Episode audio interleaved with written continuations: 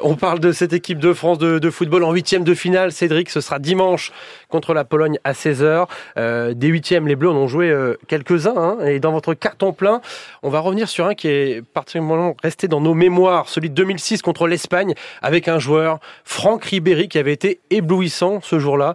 Et donc, euh, il est à l'honneur dans votre carton plein. Exactement Aurélien. Franck Ribéry qui euh, vient d'ailleurs euh, d'arrêter sa carrière à 39 ans. Il l'a terminé en Italie dans le club de la Salernitana. Alors Ribéry, faut pas se le cacher Aurélien, il a été mm. beaucoup moqué dès qu'il ouvrait la bouche, un hein, magicien du ballon rond et pas spécialement de la langue française.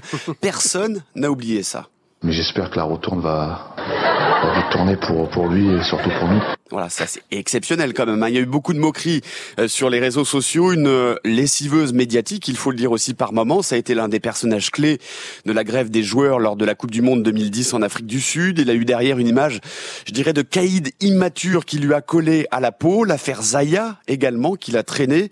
Il y a quand même eu un, un sondage en 2010 qui cherchait à déterminer le sportif qui agaçait le plus les Français. Et c'est Ribéry qui était arrivé en tête. Mais voilà, euh, puisqu'on approche du huitième de finale des Bleus euh, dimanche contre la Pologne. Je ne vous parle pas de Ribéry euh, par hasard ce mmh. matin. Oui, ça a effectivement été, euh, Cédric, l'un des grands acteurs d'un huitième de finale vraiment épique hein, pour les Bleus en Coupe du Monde. Oui, le France-Espagne de 2006. Alors il faut se remémorer le contexte, Aurélien. Les Espagnols sont archi favoris de la compétition. Les Bleus sont vraiment à la peine. Au cours du match, ils sont menés un but à zéro, les Français. Puis il y a ce gamin à l'époque, un hein, Ribéry, 23 ans, qui va marquer son premier but en équipe de France. Et ce commentaire du regretté euh, Thierry Gilardi sur TF1.